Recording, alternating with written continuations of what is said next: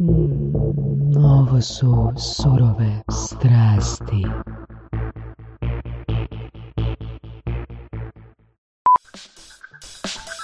Imate fantastičan proizvod ili uslugu? Ne znate kako probiti gatekeepere?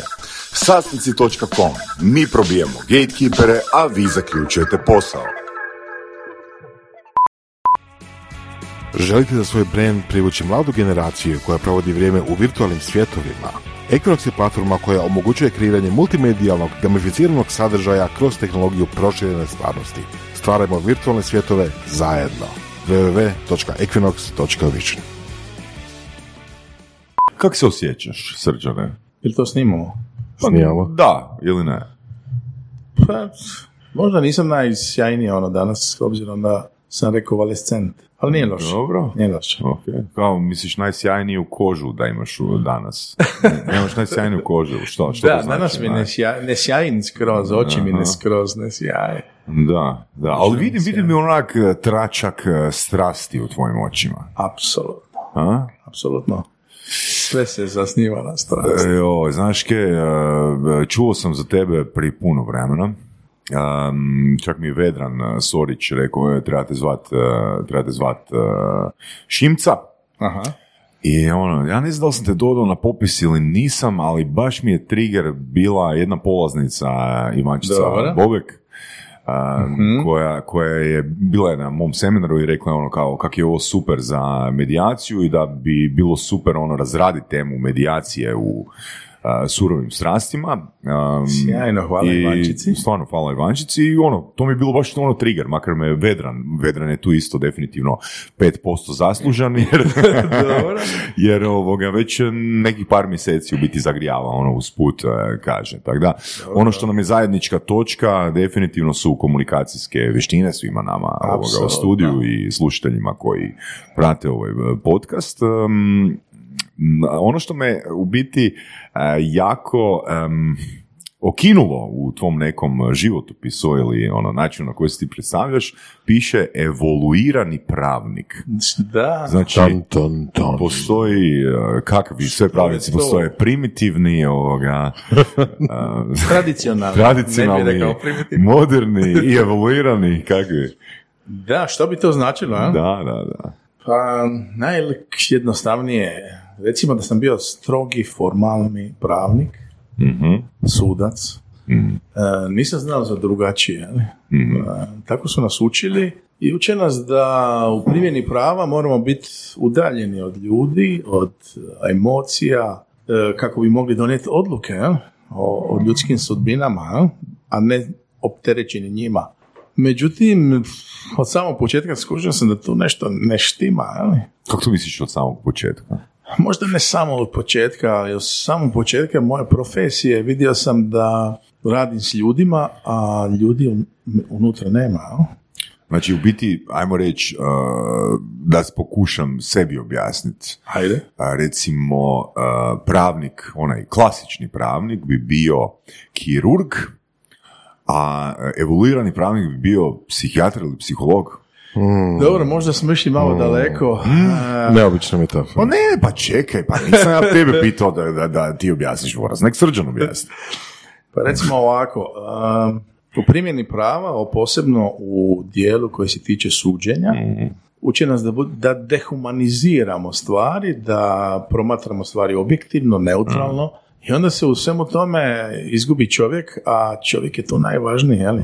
Pred nama je čovjek koji ima ozbiljni životni ili poslovni problem, a mi ga tretiramo kao pravni, ja? Mi taj životni ili poslovni problem prevodimo na pravni jezik i u tom trenu životni problem postaje pravni problem i mi ga se bavimo s njim kao pravnim problemom, a ti ljudi dolaze ispred nas po pomoć.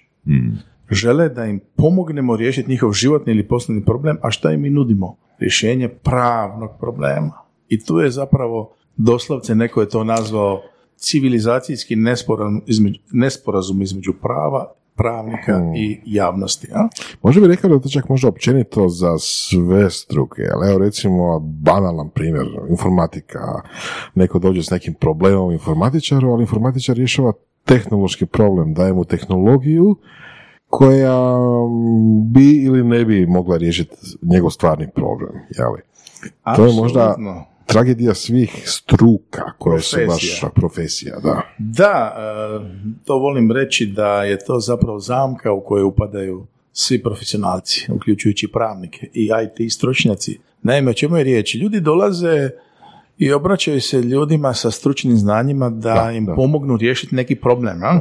I sad mi ljudi, profesionalci, imajući svoje iskustvo, znanje, slične slučajeve, nudimo kao iz rukava rješenje za njihov problem. E, I zapravo nismo svjesni da nudimo svoje rješenje za tuđi problem. Da, da, da, da, da, da, da. To rade i IT stručnjaci. svi, Oni znaju isto, sve. evo, arhitekt napravi kuću, ali napravi kuću koju bi on želio živjeti možda, a ne koju bi klijent želio živjeti Da, možda. što ti treba, što tebi treba, jeli? To je I- tragedija struke. I to je veliki problem i kažu nam da mi kao profesionalci smo pri tome jako samouvjereni. Ja? Vjerujemo ono što znamo i tako rado to nudimo. Ja? I to je ok u pravu kad vama treba ugovor o darovanju, o kupoprodaji, osnivanju firme, onda je to sjajna usluga. Međutim, ako mi dođete sa problemom da imate konflikt u odnosu sa susjedom, poslovnim partnerom, bračnim drugom, onda pravo tu nema odgovora. Ja? Onda ja ne mogu imati svoje rješenja za vaš problem, nego ja moram pomoći vama da vi nađete problem, rješenja za svoj problem. ja. I to je ta bit. Ja? Gdje trebamo stvari okrenuti naopako. Mhm. A kako je onda to srđane bilo donositi odluke na kraju nekog spora? Kakav je to proces? Pa zapravo je... Je, ono, jel, jel, jel si napravio puno krivih procjena? Jel ono, ili tipa da si retrogradno, ono, presjećujući se nekih, ne- nekih d- sporova, da si onak shvati, u, pa vidiš, nisam baš 100% siguran, ono, danas u odluku koju sam napravio tada. Jako dobro pitanje. Naime, eh, sudačka profesija, evo, u zadnje vrijeme popularna a, negativno u medijima, što je, ima puno tu promašenih tema. Em, ljudi se obraćaju sudovima zato jer vjeruju da netko može riješiti problem umjesto njih. A često i bez njih. U tome je problem. ja. Em, da bi u tome uspjeli ili da bi uspjeli dokazati da su u pravu, jel, nitko ne ide u sud u uvjerenju da je u krivu, jel? Nego idemo u sud da sudac pokaže onom drugom s kojega ne mogu vidjeti da dokaže da sam ja u pravu. E, samo možeš, ja molim te. Da li sudac kreće s rečenicom, znači daću ti dvije rečenice, pa pokušaj mi, pokušaj nam objasniti koja je točnija. Da li sudac ide s pretpostavkom u, u, u taj, u taj case, uh, ok, moj posao je zaključiti koji je, na, na, na, na čiju stranicu je više činjenica da je u pravu, ili kreće s pretpostavkom, ok, oboje su u pravu. Generalno još uvijek ne ide s te ove druge pozicije. jel? Ali mislim, to je zapravo ispravna pozicija. Bilo, apsolutno. Ne? Međutim, to nas kao pravnike ne uče tako. jel? Mhm. A mislim da to ima, čini mi se kao lajku, jako puno ovisi o tome kakav točno je slučaj, ali nije isto recimo ako se neko spori oko, ne znam, krađe bicikla i ako se neko spori oko, šta ja znam, Ali ja mislim da je to... krive, krive, krive postupka u operaciji. Ok, neću, general- ne- neću generalizirati. ali ono, to su zapravo iste stvari. jer Ako imaš dvije sukobljene strane, one su oboje 100% u pravu. Jel tako? Apsolutno. Naime, ako govorimo o sporovima, ne o kaznenim djelima, jel? Mhm. onda ne postoji spor u kojem je jedna strana apsolutno u pravu. A pravo ide od pretpostavke da jednoj strani se treba dati pravo. Jel? I ako osiguravamo pravo ili pravdu samo jednoj strani, onda imamo nepravdu a? i nezadovoljstvo. A pravi je pristup, i to se jako dobro vidi, čitate tužbu i ono što piše u tužbi gleda sjajno, čovjek je u pravu, a onda čitate odgovor na tužbu sa novim informacijama, i novim pogledom, onda vidite čovjek je u pravu. Sjajno, i je u pravu. E, i da bi se to razriješilo u pravnom postupku, postoje čvrsta, stroga pravilna. Na primjer, teret dokazivanja je sjajno za pravnike, ali nije za ljude. Recimo, vi možete biti u pravu, recimo, vratili ste dug, ali nemate dokaz pisani da ste ga vratili i nemate nikoga ko će vam posvjedočiti, vi gubite postupak, jer ne možete ničim dokazati da ste to učinili. Ja? A izvan sudskog postupka se to može riješiti na sjajan način. Ja? Da. Vjerojatno i na manje sjajan način. Dobro, Hoćeš, uh, istina. Još samo molim te prokomentiraj ovaj dio, znači retrogradno, da li se Dobro. presjetiš? Znači ovako, e, u pravnom postupku, odnosno u sudnici, svi žele uvjeriti suca da su u pravu. i pri tome koriste sva sredstva dopuštena i do- govore samo dijelove istine koje idu u njihov prilog. Druga strana je čini jednako. I sudac je zapravo, vjerovali ili ne, najmanje informirana osoba o predmetu spora, a jedina koja treba odlučiti o njemu. Ali to je zapravo ispravno, jer, ne, ula- znači, e, jer, jer, je- jer ulaziš sa hladnom glavom bez ikakvih inputa od prije, jel tako? Istina, Mm, može biti. Mhm.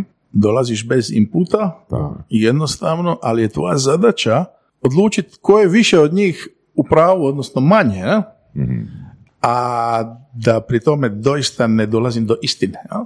Jer svako ima svoju istinu i u pravu, odnosno u suđenju ne bavimo se toliko istinom, jer ona je toliko skrivena, toliko se skrije, ponekad se i laže, jer je to tako prirodno. Nalazite se ispred čovjeka, a, žene koja odlučuje o vama umjesto vas i ne možete reći cijelu istinu jer ćete sebi oštetiti. Ja? E, u jednom e, edukaciji za europske suce, Europske unije, koje sam pohađao dva dana, zvala se lawless e, edukacija bez prava. I onda su nam rekli, pored ostalog, bilo jako zanimljivo, kaže, vi suci ste opasno zanimanje. Šta, šta, ka- kako smo opasni? Pa opasni ste zato jer e, suci, kaže, neka istraživanja su potvrdila da suci prosječno utvrde 54% istine. Policajci 56%, zatvorenici 58%, a tajni agenti do 65% jer imaju posebne vještine. I sad zamislite, na temelju 54% istine ja donosim odluku. Čekaj, pa nije li onda jeftinije bacat novčić? E, često da. I sad ovaj, doista, e, ja sam taj koji već podavno, jel, mi suci i u Hrvatskoj, kao u američkim filmima, ono, znate, suci miruju, usmjeravaju, a ne mogu nikome naložiti da bilo šta dostavi. Jel? Znači, ja vama ne mogu reći, Ivane, Saša, dostavite to, to i to, ako mislite to dokazati. Nego samo mogu pitati, imate li još to dodat? Vi kažete, nemam. Ja moram suditi na temelju onoga što ste mi vi dostavili. Dobro, mislim, ono što, ono što, mislim, sudac je u svojoj ulozi nepristrani promatrač. Da. Ok, znači osoba koja je disocirana od emocija. E sad, a, koliko često, am, mislim, ti si upoznao ono, pa vjerujem preko 200, 200 sudaca, jel tako? Da. Rekli bismo. Am, kako, da li postoji neki trening? A, da li postoji neke, neki trikovi kako se sudac može cijepiti od subjektivnosti? Naime, postoji. Međutim, um, uh, ljudi misle da kod dolaze kod profesionalca, ako dolaze u sudnicu, da tamo sjede supermeni, a ne, koji vide kroz zid, a ne, koji imaju specijalne nadnaravne sposobnosti da otkriju što se krije iza njihovog problema koji oni kriju kao zmije noge. Nema. Uh, mi smo također ljudi sa svojim iskustvom, životnim, profesionalnim, sa svojim znanjima i stvari tumačimo ponovno subjektivno, ali u velu kroz veo prava. a? Da. Zato se može čut mm, ponekad da suci u sličnim predmetima donose različite odluke. a? I onda postoji nekako nezadovoljstvo. Međutim, ne vodi se uopće računa da u svakom tom predmetu su drugi ljudi. Druge stranke, drugi odvjetnici, drugi suci i gotovo je nemoguće postići jednake odluke u sličnim predmetima jer nijedan predmet nije potpuno isti. Imam opsežno pitanje oko toga malo kasnije, ali htio bih samo nadovezati nešto, znači subjektivnost. Jeli? Pa bilo je više od jednog istraživanja u Americi gdje su rekli, gdje su dokazali na temelju statistike da, na primjer, ako je optuženik e, crnac, da su mu šanse, ne znam, 20% manje nego da je bijelac sa istom, istim poslom, zaposlenjem, obrazovanjem i svim ostalim. Mm. Samim tom što je crnac je već 20%, karikiram se, ne znam točno postotak, u, u, u minusu. Mm. Jel? Da, ima i puno više. Ako ste vi imate određeni svjetonazor, a stranke imaju drugačiji. Ako, je, Dođeš u- ako je sudac bijelac, Jel? Ako su sudac bijelac. a ako je sudac crnac imaš taj? A, ne, nemam taj podatak. Dobro. Recimo imate iskustvo e, loše u prometu, a sudite nekome u prometu, možda ćete gledati drugačije na tog e, počinitelja. Ili, Ako sudac vozi bicikl, a, a ovaj izglasio biciklistu. i To su sve nesvjesne pristranosti, ja? u kojima se malo, jako, jako, malo razmišlja. ja. Kak, kak to kontrolirati? Kako to izbiti sa... iz svog profesionalnog postupanja. Naime, najčešće to nije zapravo problem. Ja? Neko vam je simpatičniji, neko je manje simpatičan. To je na neki način vidljivo iznutra od, odjednom. Međutim, kroz iskustvo i, i praksu vi naučite mje, e, razlikovati bitno od nebitnoga, nešto što je pravno relevantno, a što nije e, relevantno. I onda kroz taj skup pravila podvedete taj životni događaj i činjenice i dokaze prođe kroz nekakav filter uh, iza kojeg ostane određeni rezultat. Ja? I onda je on pravni rezultat, pravno rješenje kojim ne rješavamo konflikt, ali rješavamo spor. Ja? Rješavamo pravni spor. To je ta razlika. Ali konflikt je ostao neriješen. Da, da, da, ja, super jasno. da. Znaš što me zanima, mislim, s obzirom da se radi o skroz disociranoj a, poziciji koja treba donijeti određenu presudu i zacementirati nečiju sudbinu. Pa je li moguće da kroz 20 godina to fino obrade, ne znam, algoritmi? U, veoma je moguće.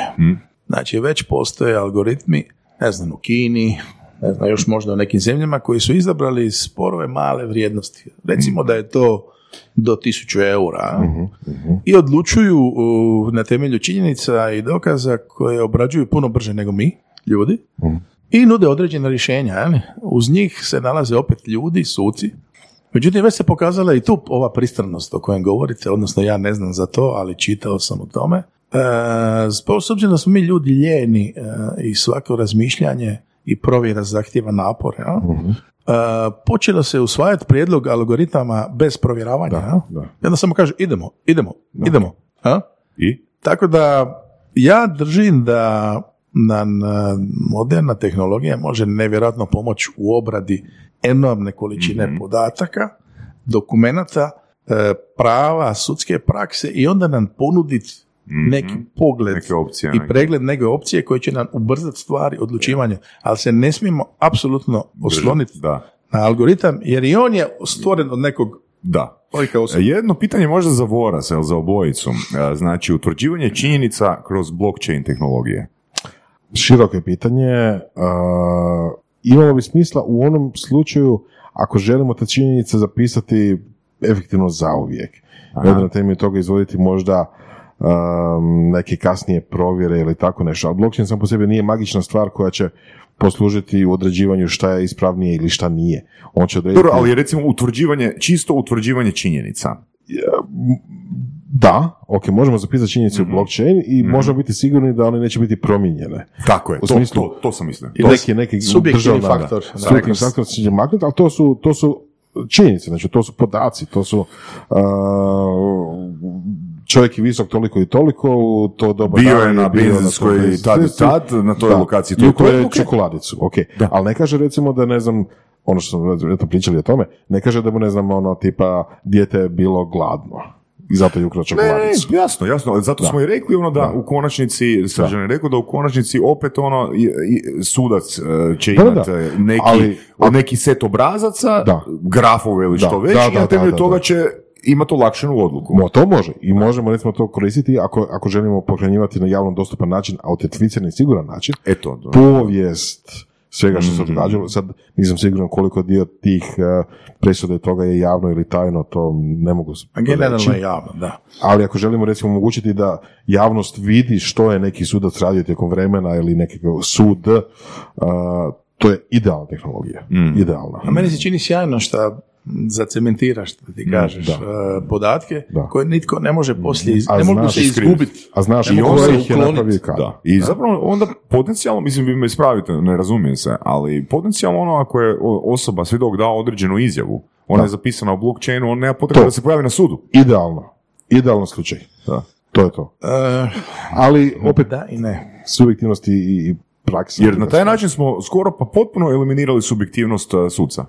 Jesmo, jesmo, ali e, ja pretpostavljam, po, ne, ne, ne znam, ali pretpostavljam da recimo da bi došla, da presudima dolazi do izražaja puno stvari koje su implicitne, možda, možda kroz te nekakve ono bajase ili ne, ali evo taj trivialan primjer koji sam rekao, čovjek je ukrao čokoladicu i znamo da je ukrao čokoladicu, imamo snimku njega kako krade čokoladicu sa sigurnosne kamere. Pa dobro, ali onda ti ne treba, ne znam, blockchain ili...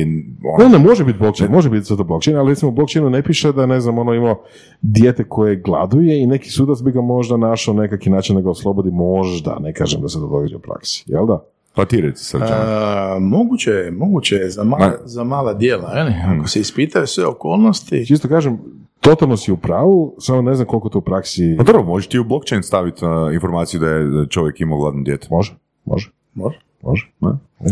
A, nije problem subjektivnost samo sudaca, je li? svi smo subjektivni, Da, a traži se objektivno rješenje. da. Nema ga. Jedno. Jedna stvar koju sam htio uh, pričati je razlika između britanskog common law sustava i europskog. Dobro. A, meni kao, ajmo reći, mm, osnivaču startupa i nekom ko se puno, recimo, čita što se događa u, u svijetu, je oko posla, biznisa općenito, načina provođenja poslova i tako dalje, mi se čini da je napredniji sustav taj u britanskim kolonijama, jeli, komunalni sustav sa presedanima i tako, nego naš. Da li imaš išta za komentirati na tu temu? Ma imam. Prvo, oni su jedna od rijetkih pravosuđa koji su zadržali e, jaku tradiciju. Znači, ne dolaze sa perikama u sudnicu. Da. I dolazite u sudnicu koja je kao iz nekog e, prije 200 godina. a? Znači, već Da. je nekako izvan vremena.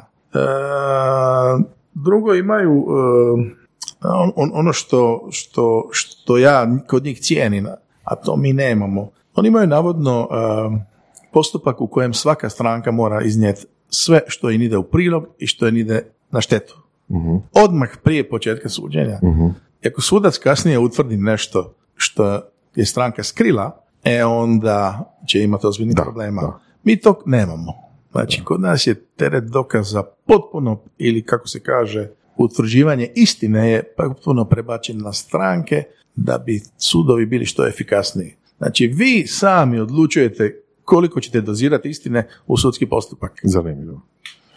A taj dio da se tako zapravo meni čini da su oni puno efikasniji zbog toga što se mogu brzo mogu se brzo prilagođavati promjenama u društvu i tehnologiji i tako dalje, na temelju toga što imaju presedane, jer neko, neki sudac odluči nešto, što je zbog evo, civilizacijskih, tehnoloških, kako socioloških uvjeta ispravno na taj dan i drugi se mogu pozivati na to. Kad to Naime- prestane biti istina, neki drugi sudac će suditi drugačije pa će se njega pozivati. Znači, mi imamo- na mala vrata presedansko suđenje. Zašto? Zato što, recimo, ono što Vrhovni sud odluči, svi sudovi moraju primjenjivati. Znači, ono što Ustavni sud odluči.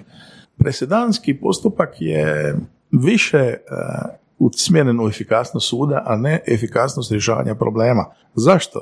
Jer jedna odluka koja je donesena prije sedam godina u jednom sličnom predmetu, meni je uvijek to malo strašno da je isključivo ona uh, okvir za suđenje u novom predmetu koji se dogodio nakon sedam godina među drugim ljudima.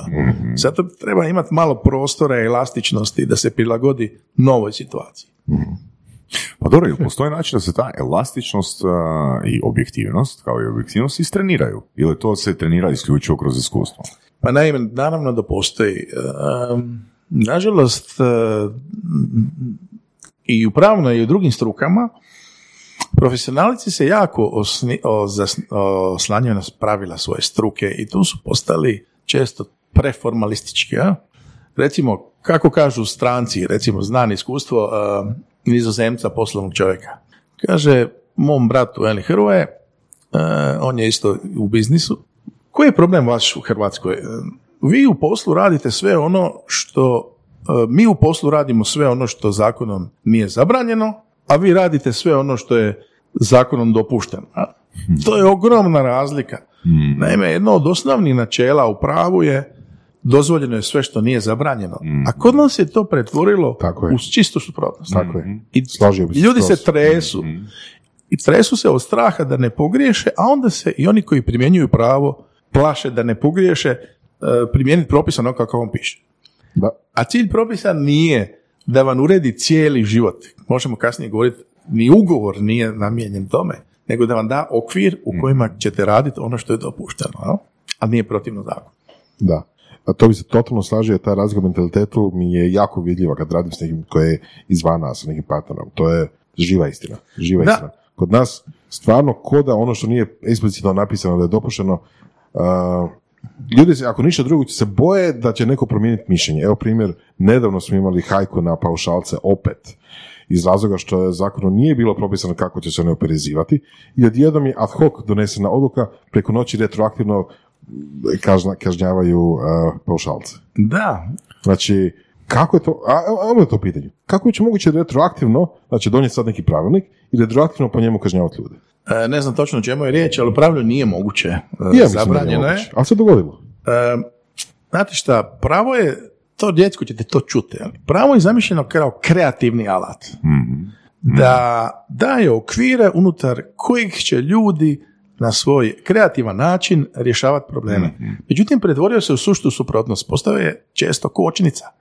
Naime, kad e, i mi, pravnici, znate, kad idemo rješavati neki problem, većina pravnika prvo gleda ima li rješenje u zakonu. U zakonu ne može biti sve, ne može biti sve propisano, a ovdje je jedna nastala uh, pomutnja da sve se mora biti propisano.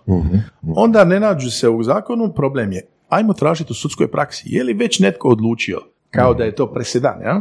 Ne, e onda smo sad u problemu. Međutim, tek u tom trenu nastupa e, ljepota pravne profesije. Nalazite rješenje za nešto što nije čvrsto propisano zakonom.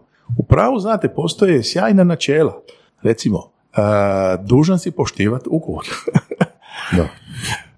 Dužan si ne zloupotrebljavati pravo. Ja? Da. Ako si obvezan nešto učiniti, a druga strana je obvezna također, ne moraš učiniti ako ona nije učinila i tako dalje i tako dalje. A, jedna od super rečenica koje, koje, koje si spomenuo glasi ovako. Osnova poslovnog dogovora, da to onak malo dramatičnim glasom ovoga izgovorim, osnova poslovnog dogovora je odnos, a ne ugovor. U sjajno, da. Drago mi što si to spomenuo. Zapravo, to je pravo mjesto da ne koristimo taj formalni ton. Naime, svi, s ovim u vezi što govorimo o pravu i zakonima, tu je, postoji jedna histerija oko sklapanja ugovora. jel? A, naravno, zaslužna je za to i moja profesija. Moja profesija živi i od ugovora. Naime, raz- razmišlja se to zapadnjački, a mi smo dio tog milja, da sve što je važno u odnosu između ljudi se može urediti ugovorom. I onda se tamo spominju čudne, neobične, lude situacije koje moramo predvidjeti za slučaj ako se dogodi da imamo odmah rješenje. Međutim, ugovor za istočnjaci, posebno kinezi, dragi ili, ili ne, e, oni smatraju ugovor samo okvirom. Ja? Oni često ne čitaju ugovore ili jednom, dva puta pogledaju ga u odnosu. Njihova je najvažnije njihov odnos među sebe. Ja? Prema tome, kad nastane problem koji ne možemo predvidjeti, e, oni ugovore uključe e, mehanizme kojim ćemo se unaprijed dogovoriti. Kad nastane problem, onda ćemo se sastati, razgovarati i fleksibilno rješavati problem. Pa zapravo opet se svodi na riječ da to nije ugovor, nego je to procedura za a, postupanje u slučaju alarma. Da. Mogli bi reći tako. Mm. I nije nevažno imati dobar ugovor. Apsolutno nisam protiv dobrih ugovora, međutim ugovori moraju biti jasni, e, ne moraju biti šta piše u njima upisano u kamenu i moraju biti razumljivi svima onima na koje se odnose. Ja? Da. Znači da ne kreiram ponovo ja kao pravnik odredbe koje ja mislim da su Eto, važne, da. samo ja mislim, nego da vidim što je vama važno pa da onda to uredimo. To sam primijetio dvije škole razmišljanja, tako među kolegama. Znači, jedna škola je to što si rekao, popisati sve moguće um, buduće događaje, raz- razloge za svađe, razloge za raskid ugovora, la, la, la, la, la. Što se dogodi, koji sudi nadležni i tako dalje. A drugo je ono što sam te kasnije skužio, su mi rekli neki pravnici, pa da, ali ok, za većinu tih postoje neka, recimo, defaultna rješenja, koja ako nisu eksplicitno rečene u ugovoru, jel, spadaju pod uh, zakon ili sudsku praksu i, dogodit će se sve jedno, napisati njih ili ne. Da.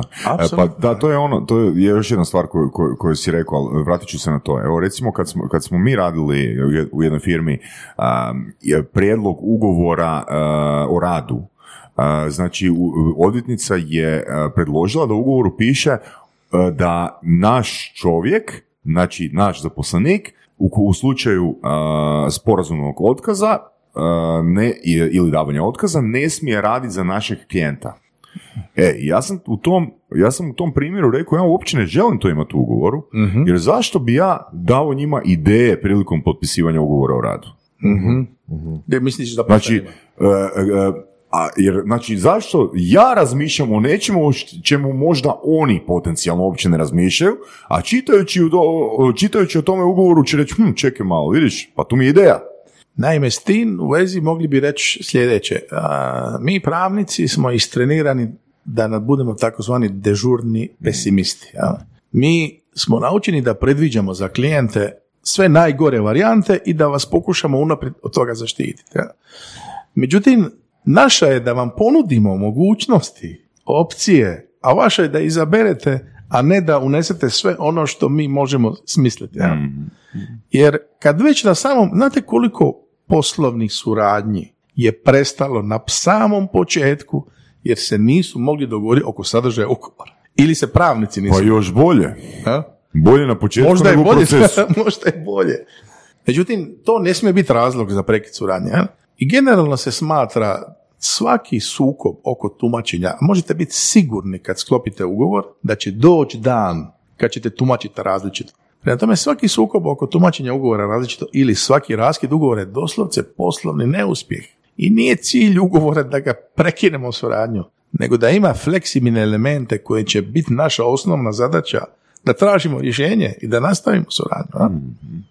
A ne da, ali da vidite kako je to snažno u ljudima, jer ja vidim svakodnevno u sudu, izvan suda, pa recimo čak i inženjeri, recimo imamo medijaciju u građevinskom sporu, e, direktori postignu dogovor i onda pitaju svog inženjera, dobro, mate, šta ti kažeš na ovo rješenje? A on, a on uzme ugovor i kaže, a ne, ne, ne, ne, na stranici drugoj, članak 16, stavak 2, e, piše drugačije, ja ne bi ovo pristao. I onda sam se ja iznenadio, ne pravnik se oslonio isključivo na ugovor, a dva direktora su već našla rješenje koje je utemeljeno ne na pravnom interesu, nego na ekonomskom interesu. a?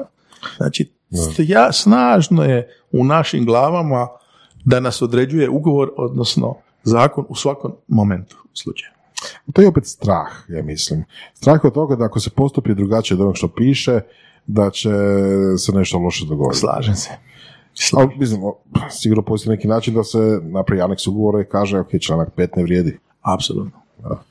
A, spomenuo si riječ medijacija, je to možda dobar Kanada. uvod? Kanada. Kanada. Kad spominjemo Kanadu, Koliko si radio kao, dugo kao sudac prije nego, prije Kanade? um, osam godina. Osam godina, ok. I tu je game changer. To je bio- mindset, to je- mindset to je changer. bio mindset changer. Znači, Da opišemo što je... Što se dogodilo? A? 15 hrvatskih sudaca, bio sam u grupi koja je išla u Kanadu dva tjedna da upoznamo njihova dostignuća suđenja. a? E, sjajno je to bilo iskustvo u svakom pogledu, e, međutim dva su me e, zapanjila. je li? Jedna sutkinja koja je svojom osobnošću napunila cijelu salu, a, toliko o, nekog optimizma, života i počela je govoriti o medijaciji. Ja sam tad prvi put čuo za nju i kako mi kažemo u Dalmaciji, izvrnio sam se sa stolice. Čekaj, za tu žensku osobu ili za riječ medijacija? Mogao bi reći za oboje, međutim, ne, medijacija me je razvalila skroz. A druga je bila, mm, sutkinja također druga, govorila o tome kako se suci trebaju ponašati u sudnici. Mislim, mislim, samo to pitanje bilo je neobično. Međutim, iza toga se krije ogromno bogatstvo. A? I od tog trena ja počinjem razmišljati šta ja doista a, radim. Ja? Jer e, dajete sve od sebe e, profesionalno, stručno, e, vidim da su kolege odvjetnici zadovoljni, kolege suci zadovoljni, viši suci zadovoljni, ali ne osjećam to jednako zadovoljstvo kod stranaka. Jer e, svaki put e, moram odlučiti ko je u je jel? A oni nisu bili aktivno uključeni u tu priču, nismo ih pitali ono što je njima važno, nego što je pravnicima važno i onda ta odluka ima a, pravnu formu koja često nije životna. Ona je važna i, i uvijek će biti važna i moramo imati e, suđenje i sudove jer u mnogim slučajevima ljudi ne mogu odlučiti sami. Međutim, tad sam shvatio da um, radim na, za nezadovoljne ljude, jel? čak i oni koji uspiju parnici e, nisu sretni i zadovoljni jer su uništili odnos. Razumite, imate dva susjeda žive na istom katu ili dva bračna druga, bivša sa malim djetetom. Moja presuda kaže, ti si u pravu, Saša, tvoja supruga nije ili Ivan nije susjed. Znači, kaže se, bolje vam je preseliti se nego izgubiti parnicu sa susjedom. Jer morate nastaviti živjeti i krivo se gledati svaki dan. Mhm. I sad, e, to je bila prvi okidač da se ja upitam e, što doista radim i što mogu popraviti. Ja? Recimo, svaka profesija ima svoj jezik, e, svoje rituale, svoja pravila i ona su nastala s ciljem da se izdvoji od drugih jeli, i da ima monopol na svoje znanje, jeli, da budemo važni i potrebni. Ja? Međutim, to u svim profesijama ide u svoju krajnost. Ja imam uvijek tu priču koja je bila jedan od trigera. E, moja bivša supruga, nakon dvije godine suđenja, sam je ja upitao, čekaj, ja mislim da nešto radim važno, a ti me nikad nisi pitala šta radiš, šta radim, ja? Aj daj mi jednu presudu. I sad ja izaberem jednu presudu s kojom sam bio jako zadovoljan, ponosan. I ona počne čitati, dođe na prvu stranicu, preće na drugu i baci mi je na stol i kaže ja ništa ne razumijem, ja ti ništa neću čitati obiš. I to je za mene bio šok. Znači, visoko obrazovana osoba ne razumije eh, ni riječi moje presude, onda za koga ja radim, ja? Šta ja radim? Drugi je zanimljiv uh, trigger bio, uh, pitali su moju djecu kad su bili mali, znate ono kako bi, šta tata radi, šta mama. Kaže, naš tata je sudac, ali naša mama je zakon. Ja? onda sam shvatio da nisam tako važan koliko sam mislio da jesam i onda sam počeo otkrivati te nove svjetove i ta Kanada je bila stvarno otponac da uložim sve svoje snage u nova znanja, nova iskustva i ja danas shvaćam sigurno, a vi to znate oboje, e, ako ćemo se osloniti samo znanja, na znanja svoje profesije, ne možemo uspjeti ništa u životu. Ja? E, danas su te E, ljudske vještine, neko ih zove soft skills kako mnogi ne vole, ja ih volim zvati ljudske vještine, koji su sastavni dio medijacije o kojoj smo počeli govoriti, su zakon zapravo. Ja? A mislim, ja, ja onak imam taj poriv da, da pokušam, da se potrudim ili pokušam maksimalno pojednostaviti stvari. Znači ovak, svi mi smo različiti, jel tako? Znači, ono, Apsolutno. Ali, ne moraju se naši, e, naše vrijednosti 100% poklapati jer je to nemoguće. No, koja je uloga profesionalnog komunikatora ili koja je uloga medijatora? Pa naći samo jednu zajedničku vrijednost gdje su njihove glave spojene, jel tako? Samo, samo jednu točku. Znači, jer konflikt konflikt uh, se ne može riješiti u istom uh, okviru unutar kojeg je nastao. Točno, točno. Problem se može riješiti jedino ako iznađemo zajedničku vrijednost. Znači, jednostavan primjer toga je jedan ono totalno bazičan primjer s mog seminara. Imaš ženu koja je ateiskinja, imaš muža koji je katolik. Muž katolik želi da dijete ide na vjeronauk. Žena ateiskinja ne želi da ide na vjeronauk. Zašto? Zato što su oni u svom mindsetu, oni razmišljaju o sadržaju, ali ne razmišljaju o vrijednostima. Ako krenemo iz frejma, iz okvira sadržaja, oni neće naći rješenje tog problema. No ako krenemo od ishoda, znači što vjeronauk ima za cilj postići konkretno u ulozi djetetovog razvoja, opet iz druge strane ateistkinja, što ti kao majka želiš za svoje dijete? Pa to su isti principi. Dobro. Ako govorimo o vrijednostima, ako idemo u sadržaj, ono, ja ne poštujem ovo učenje jer mislim da je ovo fake ili nije, e tu ćemo se zakomplicirati. Ali ako idemo ono na, prema ukupnom ishodu, što mi želimo dobiti um, ulogom vjeronauka, e onda i ateist mora reći, ok, slažem se da su to zajedničke vrijednosti. Dobro, ako si htio reći da ćeš to pojednostaviti, mm. nisam siguran da si to uspio. Dobro. Kad, kad ćeš biti siguran? Naime, postoji Neć, neću biti siguran. Uh, to sam na lijepi način rekao. Um, ali puno ima u tome što si rekao. Naime, meni se čini da to možemo reći jednostavnije.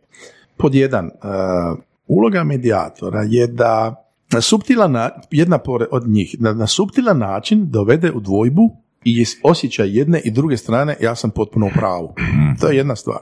Druga je da ljudima koji su u konfliktu, koji se ne slažu zbog razno raznih stvari, pa i ovih o kojima si ti govorio, e, omogući da ponovno komuniciraju, jer oni više ne komuniciraju, jel? jer su se e, prepustili natjecanju oko toga tko je u pravu i onda je prekinuta ta komunikacija, jer niko ne popušta.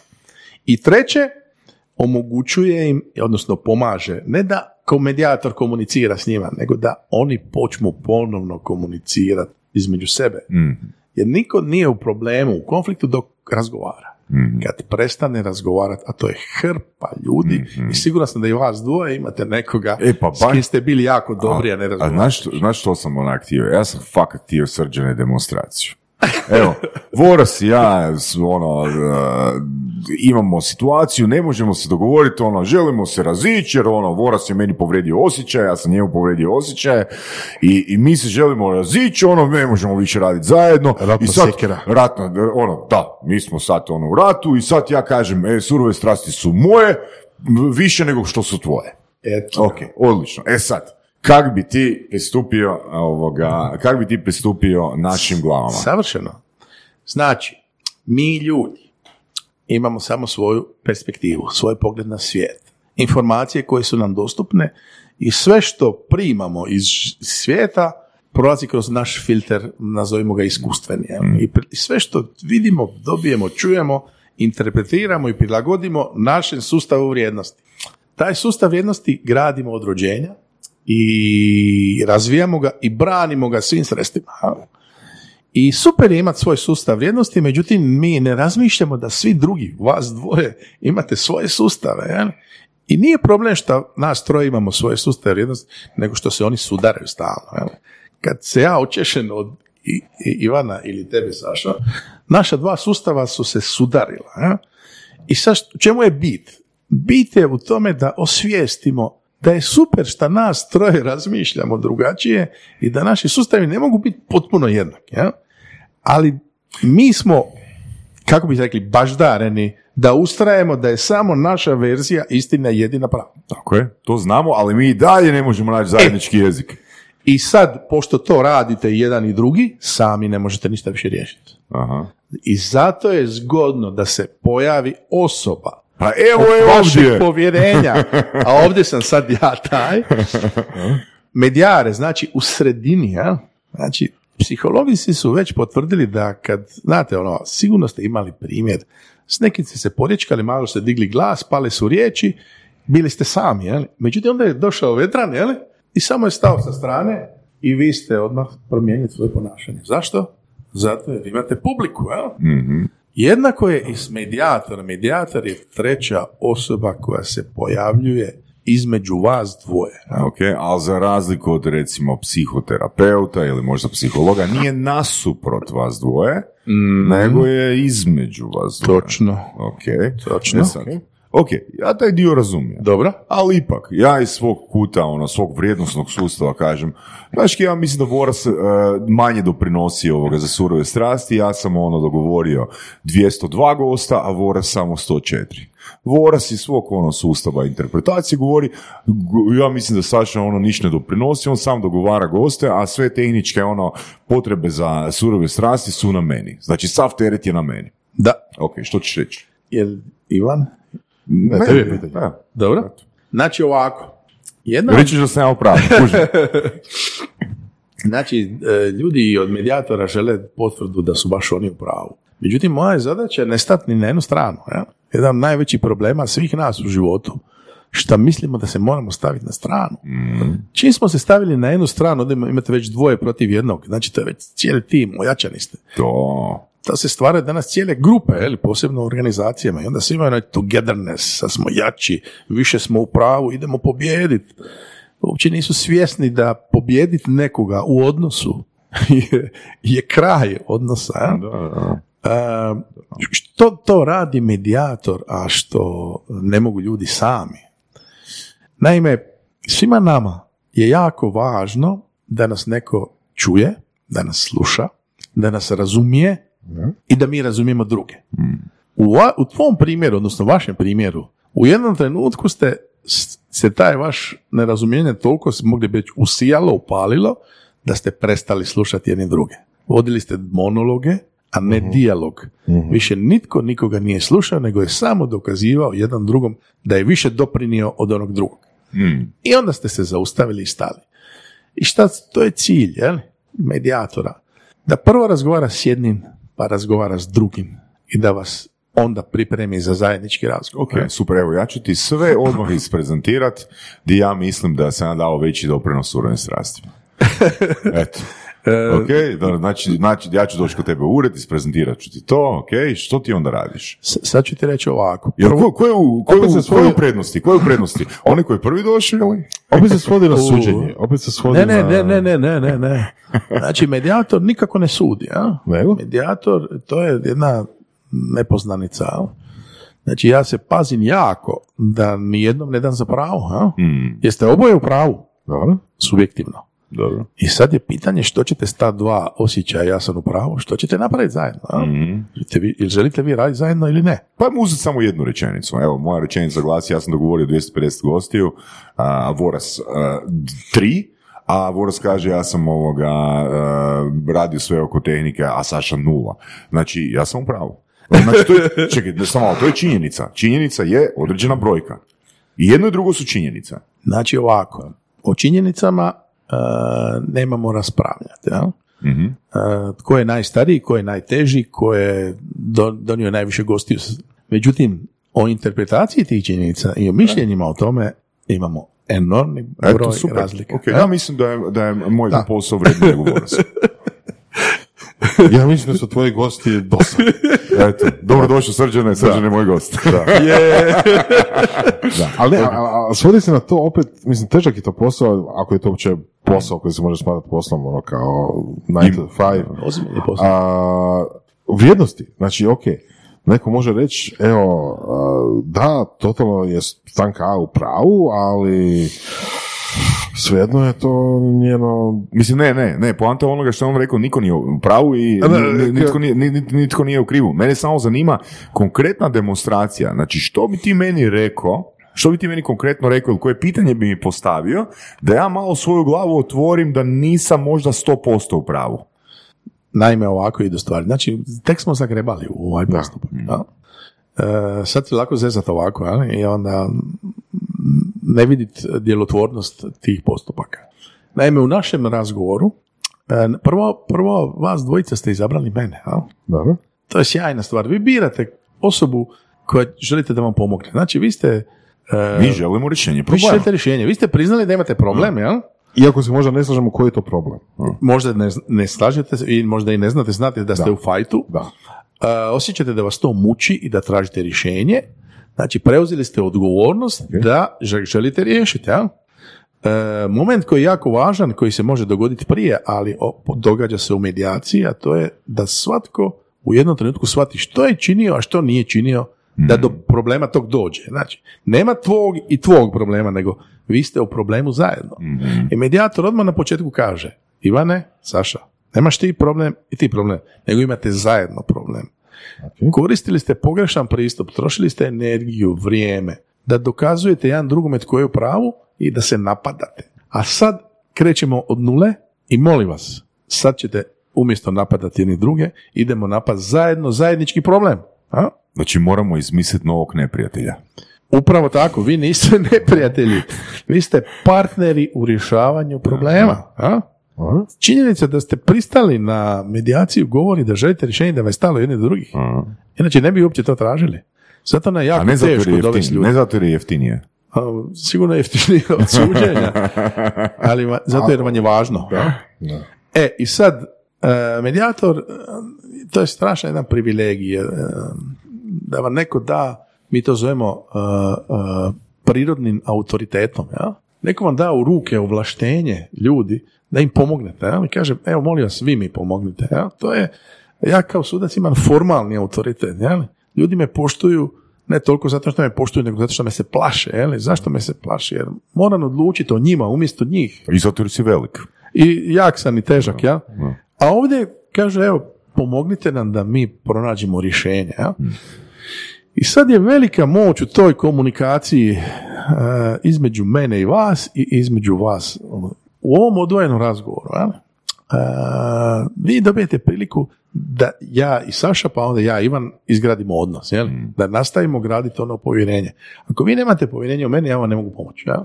Dobro, ok, ja ti vjerujem. Vi mi vjerujete. I sad ja kažem, e, Saša, molim te, ispričaj mi potpuno svoju priču, sve što ti je važno. Ivan je zajebo tu, zajebo je tu, zajebo je tu, zajebo je tu i normalno da sam popizio. Svako normalno na mojem mjestu bi popizio. Dobro. I onda ima tu, Ivan je kreten, Ivan je luđak, e, vidit ćeš kad budeš s njim razgovarao, on je nemoguća osoba. Onda ja počnem doći kod Ivana, kaže, side Sašu, on je lud, on je luđak, on se ne može s njim. Budala! A ja s jednim i drugim pričam fantastično, jer ja nemam problem s vama, ali vi imate međusobno. I sad ja kažem, ok Saša, razumio sam uh, kakav je problem i kako se ti osjećaš u tome. A, a sad ću te moliti da prihvatimo nekoliko pravila ako se slažeš. Ajmo sad omogućiti, kad ja čujem Ivanovu priču i onda ću puno više razumjeti i medijator je sjaj- sjajna pozicija jer u tom trenu ću ja znati više nego vi pojedinačno.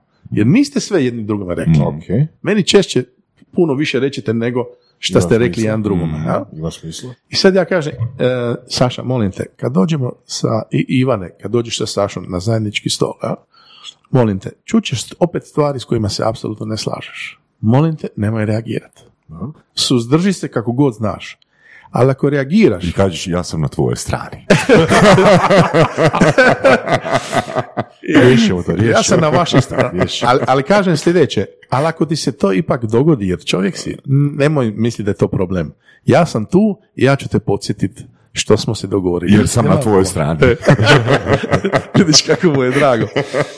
E, i daj priliku uh, Saši da on ponovno ispriča, ma koliko ti to puta čuo, da on ponovno ispriča svoju priču. Jel? Ali nemoj ga prekidati, nemoj upadati, nemoj reći lažeš, ne slažem se. Jel? I tu se događa jedna situacija da se ljudi po prvi put doista slušaju. Jel?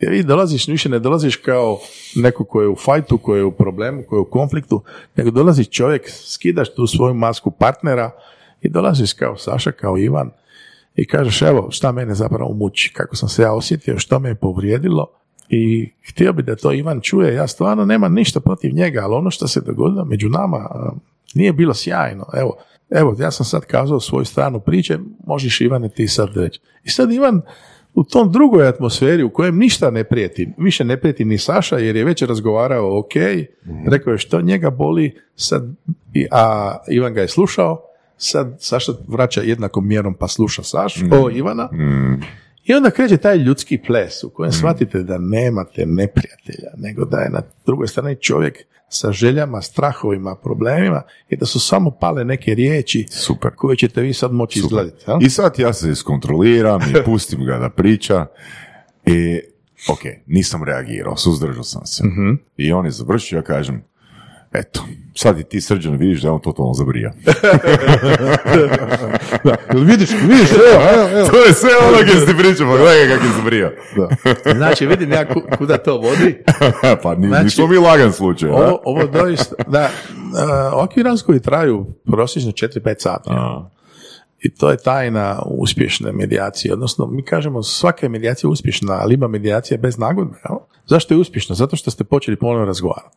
Što ste iznijeli čitav niz stvari koje prije niste, što ste se bolje razumjeli. Kad nekoga razumiješ, iako ti je strano, onda to postane dio tvojih misli i, lakše ti ih je e, procesuirati.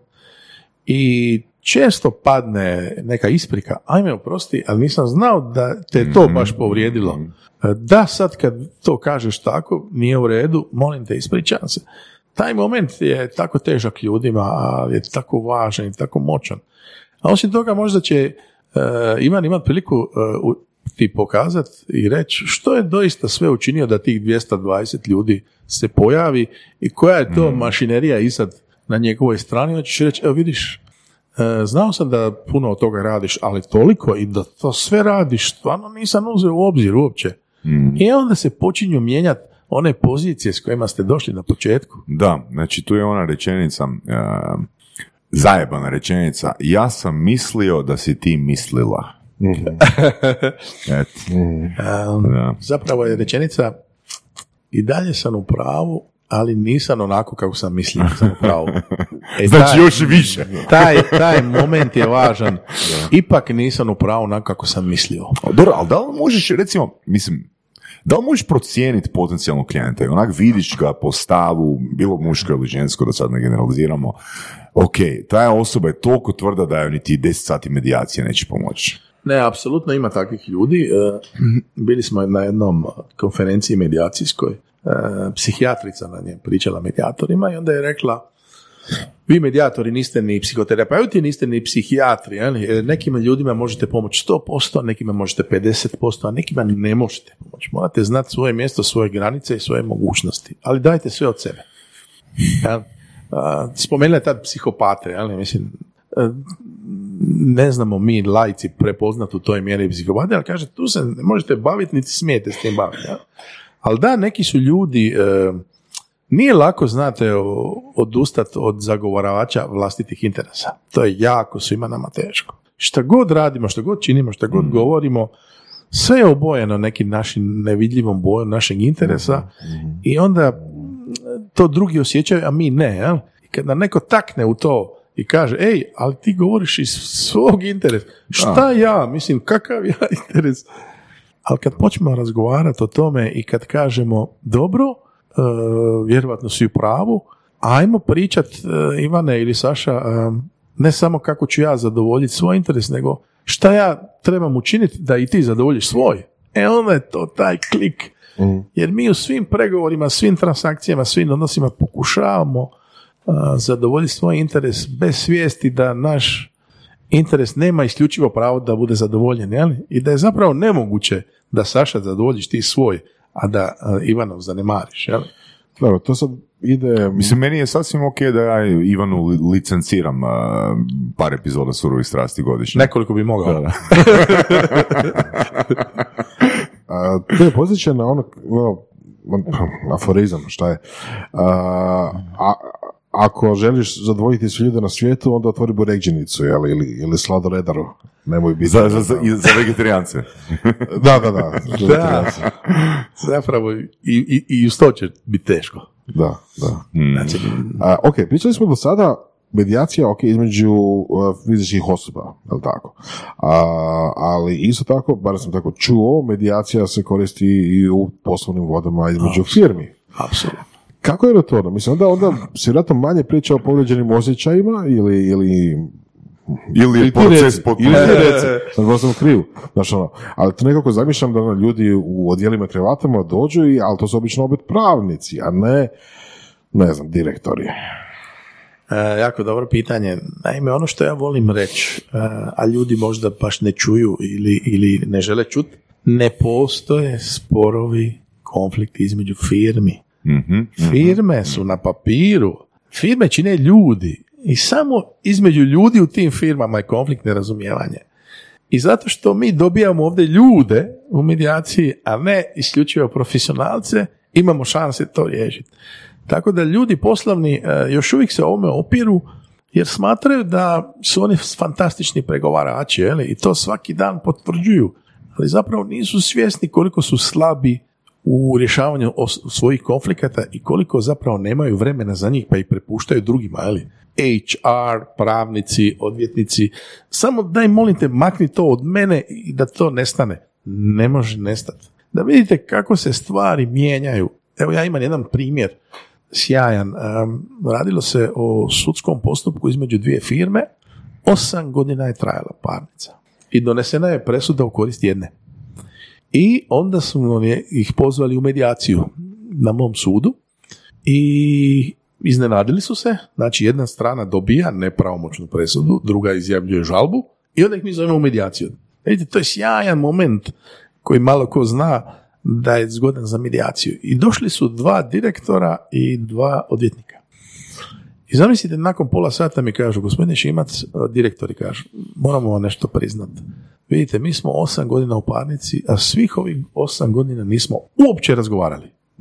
I nastave medijaciju i nakon četiri i po sata sklope nagodbu kojim riješe problem iz ranijeg ugovora i sklope novi ugovor o poslovnoj suradnji i nastavljaju raditi. Znači, ako dopustimo da se zarobimo u pravnom postupku, onda postoje izgledi da ljudi ne pričaju trajno i da uvećaju svoje probleme. jel? Znači, Da. oni osam godina nisu razgovarali, zamislite. A jedan proizvodi dio koji je potreban ovome drugome. Jel? Da, da, da. Imali su sjajnu suradnju prije. I sad zamislite koliko je važno da se ti direktori pojave. Zašto je važno? Jer oni znaju što se dogodilo. Oni znaju sve podatke, oni su ovlašteni da odlučuju. Oni imaju svoj ekonomski interes, a ne pravni. I ako prepustite samo nama pravnicima da radimo umjesto vas, nećete nikad naći rješenja koje vam odgovara. Ali kad direktori dođu, kad konačno, tako nam je teško dovesti velike direktore, ali kad oni, znate koliko sam puta ih čuo, gospodine Šimac, nema šansi. Mi smo toliko udaljeni, a osim toga šest godina smo u parnici. Da. Međutim, i ti direktori su ljudi. I kad konačno vidi direktor na suprotnoj strani i kad mu objasni u koje je probleme sve upao i da nije imao namjeru ne platiti, odgoditi, nego da je samo bio isprovociran radnjama ovog drugog koji mu je prijetio i sudovima i vrijeđao ga i pisao mu mailove, a kaže nisam ti htio priznat odmah da sam u teškoćama, bilo mi neugodno, bilo mi sramotno. I onda kad si krenio na mene čvrsto, onda sam ja uzvratio čvrsto i išlo je sve kragu. Ali sad kad oni to sve ispričaju i kad shvate da su oni ljudi koji svakodnevno se suočavaju u poslu s problemima koje treba rješavati,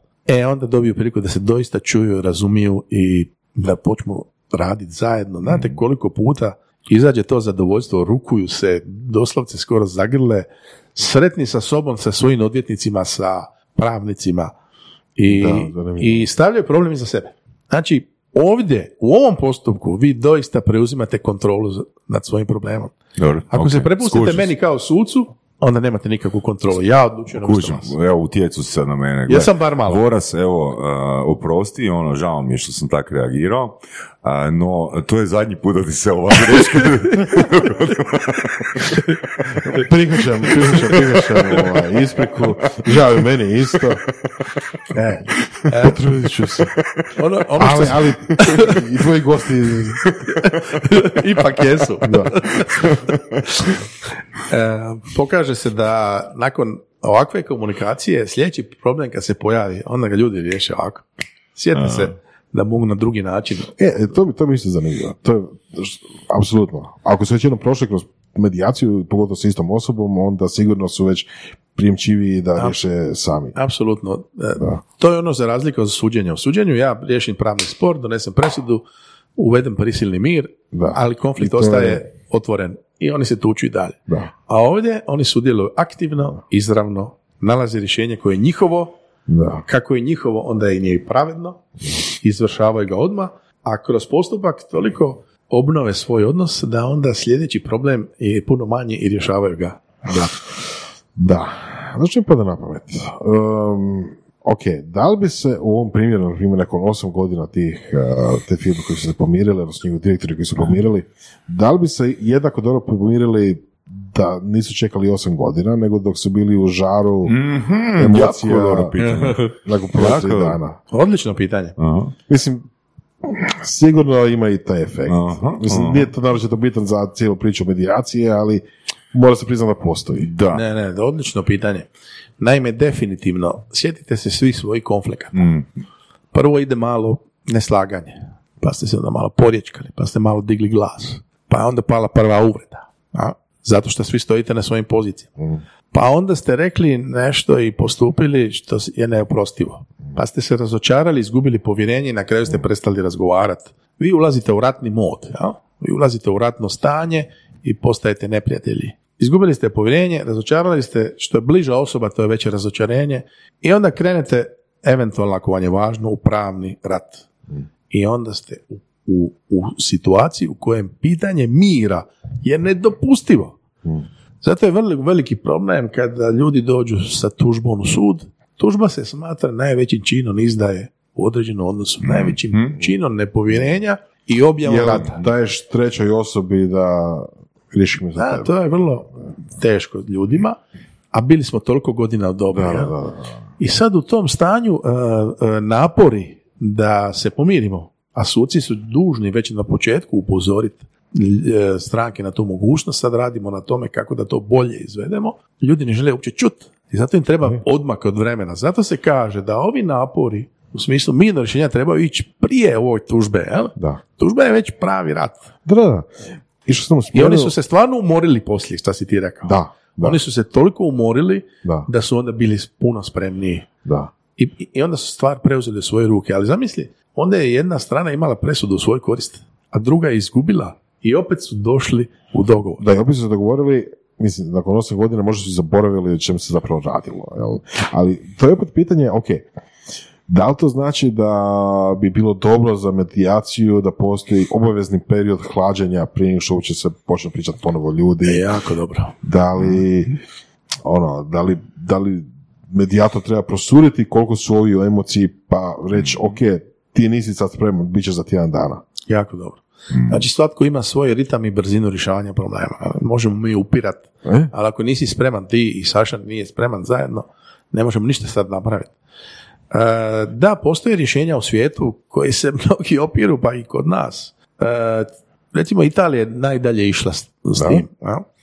S čim bi to mogli povezati prije nego što kažem što u Italiji?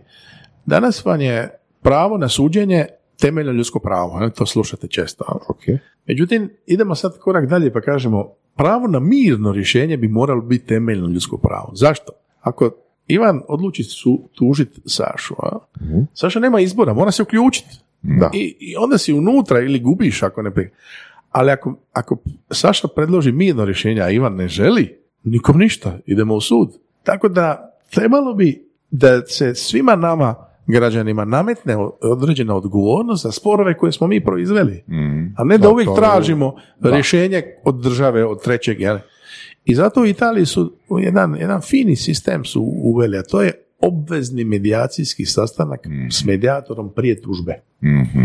Znači on je jeftin, pogotovo za talijanske uvjete, 40 eura plati svaka strana Mhm.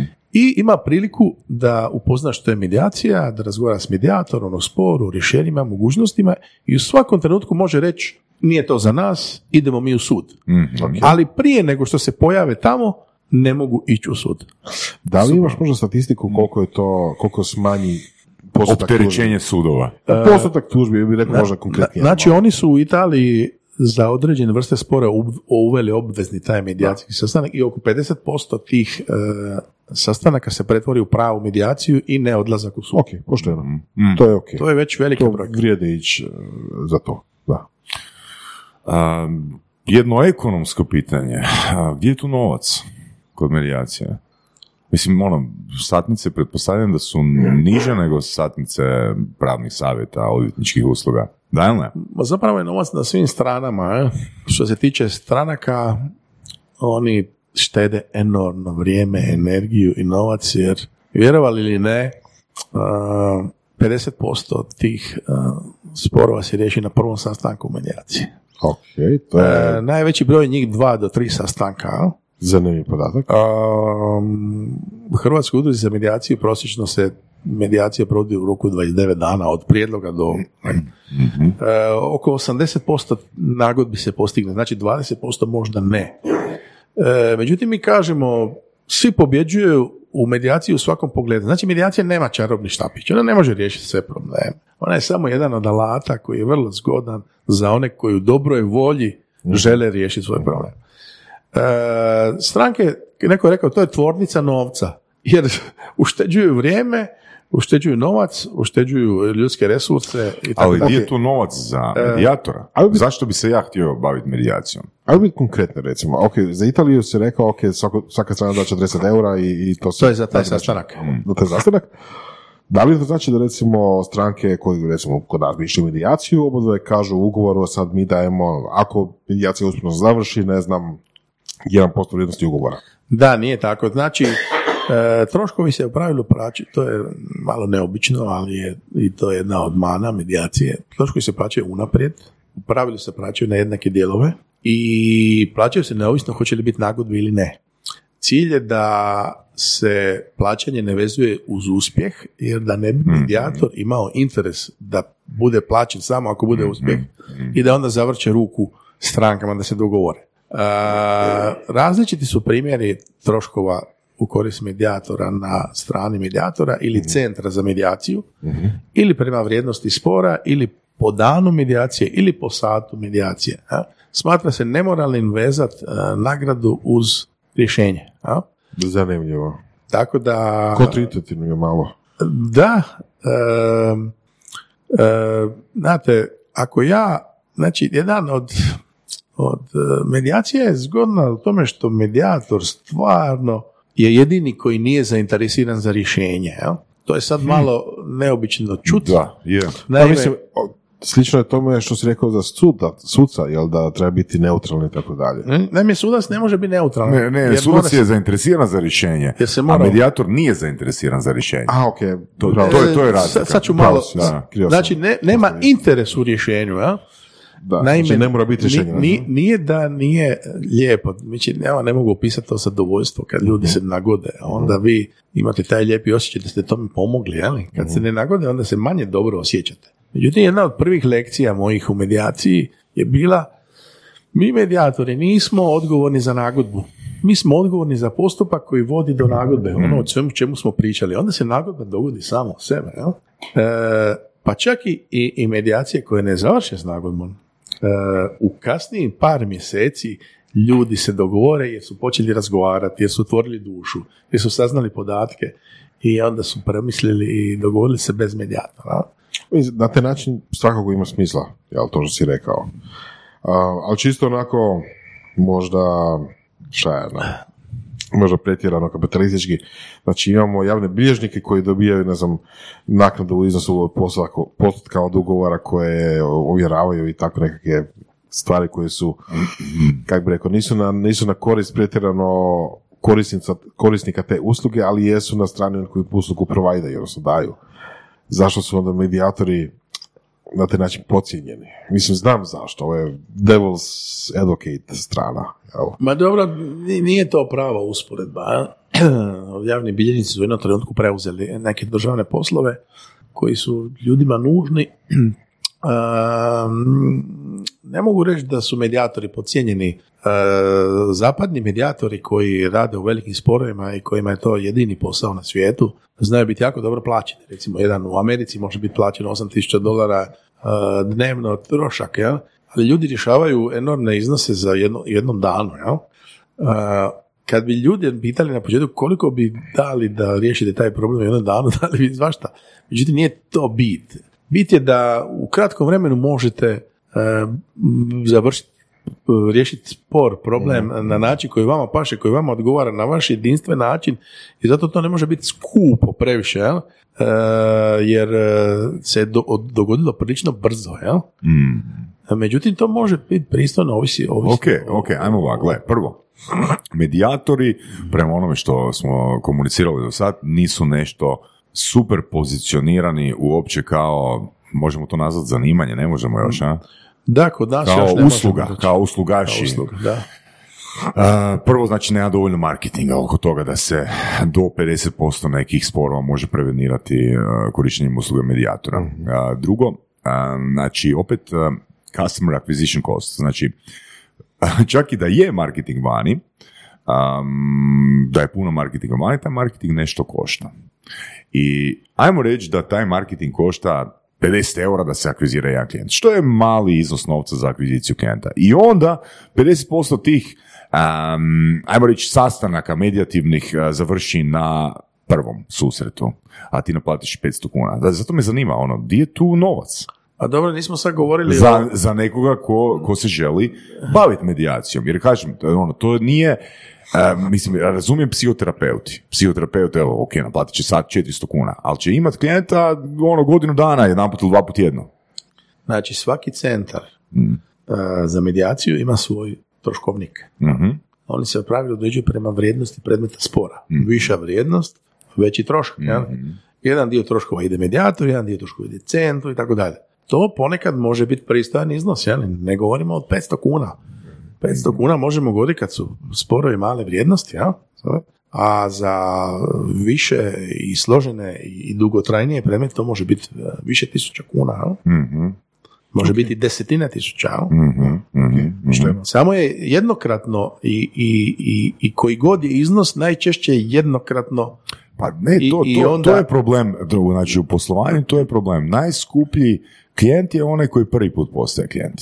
I to ja vidim problem ono e, medijacije, jer ako si ti moj odvjetnik, ok, ja ću te možda trebati danas, Možda ću, te- trebati za dvije godine, ali ću te se sjetiti ono, i sjetit ću te se u specifičnoj situaciji kad naiđem na neki e, sukob, na neki konflikt. E, ili si ti moj odvjetnik, pa sam ja na paušalu kao tvrtka. Čest model, je tako? Ali u medijaciji ja ne vidim ono neki, neku mogućnost paušala. Ma ne, nema paušala. I u pravilu medijaciji se pojavljaju ljudi jednom i nikad više, jel? Mm, Pa, to, to, to. Ali sku- međutim, skupo je. odvjetnici su s- na prvoj liniji, jel? i oni su stalno u kontaktu sa strankama i onda danas oni, ima ih sve više u ovoj priči, i ima nude strankama razne mogućnosti, jel? pregovori, sud, arbitraža, medijacija i onda ih upoznaju s to mogućnosti. Oni su takozvani repeat playersi.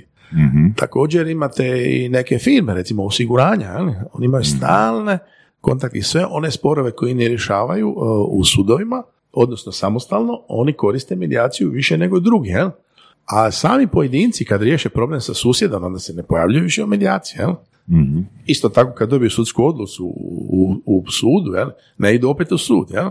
Tako da Evo, zapravo konkretno pitanje, može li medijator biti full time job?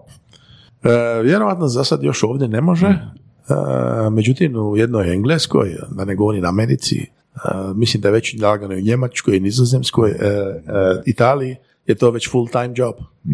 To je postaje profesija. o- Evo, opet, opet ću se vratiti na primjer psihologa ili psihoterapeuta.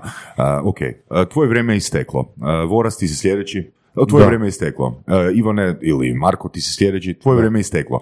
Ti u medijaciji kažeš to, ti, ti kažeš to može po- potrajati. Pa kako ću ja onda uh, u biti moć izračunat kao radnik, ne kao poduzetnik, ne? kako ću ja onda izračunat vrijednost svog mjeseca ili vrijednost svog sata? E, za sada nije pronađena najbolja varijanta. E, vi možete odrediti vrijednost sata, usporediti s nečim drugim, vrijednost dana, vrijednost medijacije ili vezat e, naknadu uz broj sastanaka u medijaciji. Znači, nema ono istekao je sat. Ja? Da. E, pravilu se kaže, Znači ja ne mogu organizirati svoj dan na potencijalno tri medijacije. E, bo- da, vrlo je teško. Da. Znači, u pravilu taj dan se oslobodi od svih drugih obaveza, E, to se posebno kaže strankama. Jel? Može trajati sat, dva, može pet, može šest. E, jednu subotu sam bio e, devet sati s jednim strankama. Čovjek je došao iz Amerike i, i nije izašao iz e, centra dok nije e, sklopio nagodbu. Pa sutra- gledaj, mislim, bilo bi mu preveliki troškovi da četiri puta dolazi iz Amerike na medijaciju. ne? Svaki vikend. Međutim, rijetke su te situacije da toliko traje, ali jedna od tajnih sastojaka je baš dovoljno vrijeme za zajednički stol. Baš mi se palo na pamet kad je spomenuo Amerikanca, pa ok, ako neko se potrudi baš doći na medijaciju, ako već pristane i, organizira se i dođe, pa to već kaže da on ima nekakvu, neko zrno mišljenja da će ta medijacija upaliti. Jel? Jer da je apsolutno protiv toga, onda bi jednostavno ignorirao. i- Kad, sam, kad su mene tek učili 2003. ome, onda su nam rekli 50% uspjeha u medijaciji je dolazak stranaka u medijaciju. A sad ja tvrdim da je 80%. Aha. Znači to su ljudi, kako smo rekli, koji su prihvatili da imaju problem, koji znaju da su u nekoj mjeri doprinijeli njemu, koji su preuzeli odgovornost da će ga riješiti, jel? Eto. I na kraju su prihvatili da im treba pomoć. Mhm. Ja? Sami nisu uspjeli, a ne žele e, žešću opciju tipa sud. jel? Što bi I onda su značilo? spremni za dogovor. Što bi značilo da medijator nužno niti ne mora biti neki komunikacijski profesionalac. Nužno. Naime, u pravilu je i sva edukacija medijator se na tome temelji, međutim ovdje ne, izla- ne dolazi do izražaja toliko uh, njegov izričaj, velika komunikacija njena, a? da, jer je ovdje reflektori su na strankama, one su najvažnije. Znate kako kažu za dobrog medijatora, nogometnim riječnikom. E, Sudac je bio fantastičan na terenu, ali nije ga se vidjelo na terenu. Fantastičan, nije ga se vidjelo na terenu. Znači, glavna reflektori su na strankama i njihovim punomoćnicima i, i medijator im daje prostor da dođu do izražaja, jer u tom postupku su oni najvažniji na svijetu. Znaš kaj ću ti reći na to? Um, mislim, djeluje mi, mo- mogu biti u krivu, apsolutno prihvaćam to prije nego dam primjer, da se dosta tih pitanja mogu onak proceduralno postaviti, ono, kreni s ovim pitanjem, kreni s ovim pitanjem, ako oni odgovore ovako, po- počni s ovim pitanjem. Odnosno, isto se može napraviti neki algoritam redoslijeda tih pitanja kako da se ljude približi njihovoj zajedničkoj vrijednosti ili zajedničkom rješenju problema. Primjer koji ću ti izdvojiti, baš sam ga jučer na, na predavanju ovoga isprezentirao, znači, održao sam dva predavanja za redom u dva različita grada. I u jednom gradu je moje predavanje bilo super prihvaćeno, a u drugom gradu e, nije bilo super prihvaćeno, odnosno bilo je onak, tak, ono, niš posebno. I nazvao sam jednu prijateljicu koja se zove Manuela e, na po povratku iz a, tog grada gdje nije bilo prihvaćeno i bio sam baš onak žalostan, znaš, i kažem ono, joj, ono, nisu dobro prihvatili moje predavanje, znaš, nisu bili oduševljeni s onim koje imam, imam za reći. I ona je meni zapravo postavila nekoliko pitanja. I ja sam, na, odgovarajući na ta pitanja, počeo shvaćati, Isuse, pa ja sam zabrio, pa ko kaže da je moje predavanje bilo lošije u tom gradu broj dva? A zapravo mi je postavljala pitanja koje sam ju ja na svom seminaru podučavao. Što želim reći ovim primjerom? Znači, ja sam toliko ušao u emociju, ono što je Voras rekao, ono, toliko mi je bilo friško emotivno stanje u koje, u- s kojim sam izašao van, da se nisam uopće mogao dohvatiti ta najosnovnija proceduralna pitanja s kojima bi pomogao sebi da izađem iz okvira te, te emocije. Razumijem, a, dobar primjer. A, Za medijatore se kaže da iskusni medijatori su oni koji kažu pravo riječ u pravo vrijeme bez razmišljanja o tome. Naime, na ovom tvom primjeru e, je dobar je primjer što medijacija nije ni jedna ista. E, vještine, tehnike, pitanja koja pašu nekima, apsolutno ne funkcioniraju u drugima. I to je čista jedno prilagođavanje situaciji i ljudima u samoj medijaciji. E, zato se ja osobno e, nikad ne opterećujem e, nekakvim skriptama ili unaprijed određenim ti pitanjima. si strastveno kod toga, ti imaš iskustvo, ti si dobar komunikator. Ja ti kažem, ok, ja, Saša, eh, ne znam, vidim eh, da raste potražnja za medijatorima i mislim, pa, pa imam ok spiku, pa mogu bi ja raditi taj posao. Da. E, e, o tome pričam. Znači, edukacija medijatora, pa neće imati svi eh, jednaku strast koju imaš ti. Točno. Ali, dosta tih pitanja i redoslijed postavljanja tih pitanja, nisam rekao sva, se moglo bi možda staviti u procedure. Jer glavni ishod tih pitanja je u tome da osoba malo razmisli i izvan okvira svoje emocije u kojoj se trenutno nalazi i da prestane filtrirati one informacije koje ne idu u prilog. Da. Jel to ideš Odnosno da smjeru- ih izbacuje, ne izbacuje. Ideš u smjeru ono content free, a, Ne, ne, znači idemo u sljedećem smjeru. Ako ti Voras kažeš, ja smatram da sam ja dao veći doprinos, a, veći doprinos surovim strastima od tebe, Saša. Ja kažem, ok, kako znaš da jesi? Mislim, pitanje kako znaš je onak čisto proceduralno pitanje koje ti može napraviti malo i onak po- posaditi malo zrno sumnje da li sam ja možda 100% u pravu.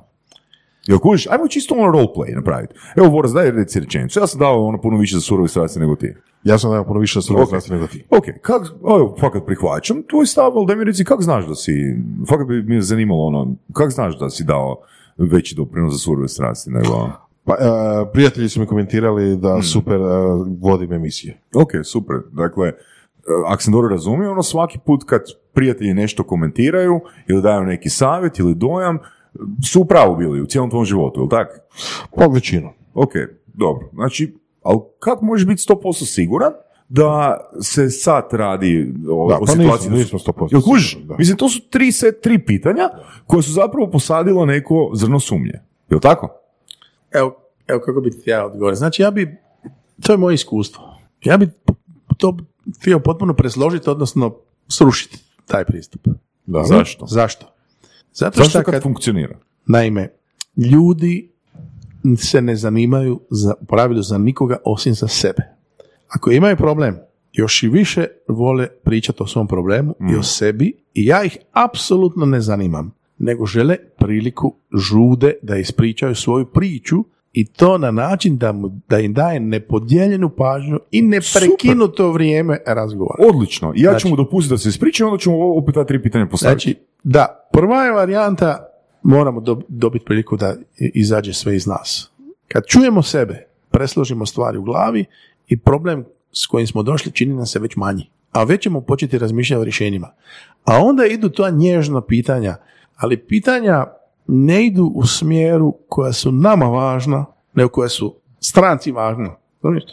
To je ono što se recimo događa u sudnici. Ja imam cijeli set pitanja koji su mi važni, koji su pravno relevantni za moju odluku. Ali sve što ja pitam nije važno stranci. Ali slažem se, e, kad si suočen sa situacijom da moraš e, presložiti neke osjećaje i poglede, da onda određena vrsta pitanja je jako dobra.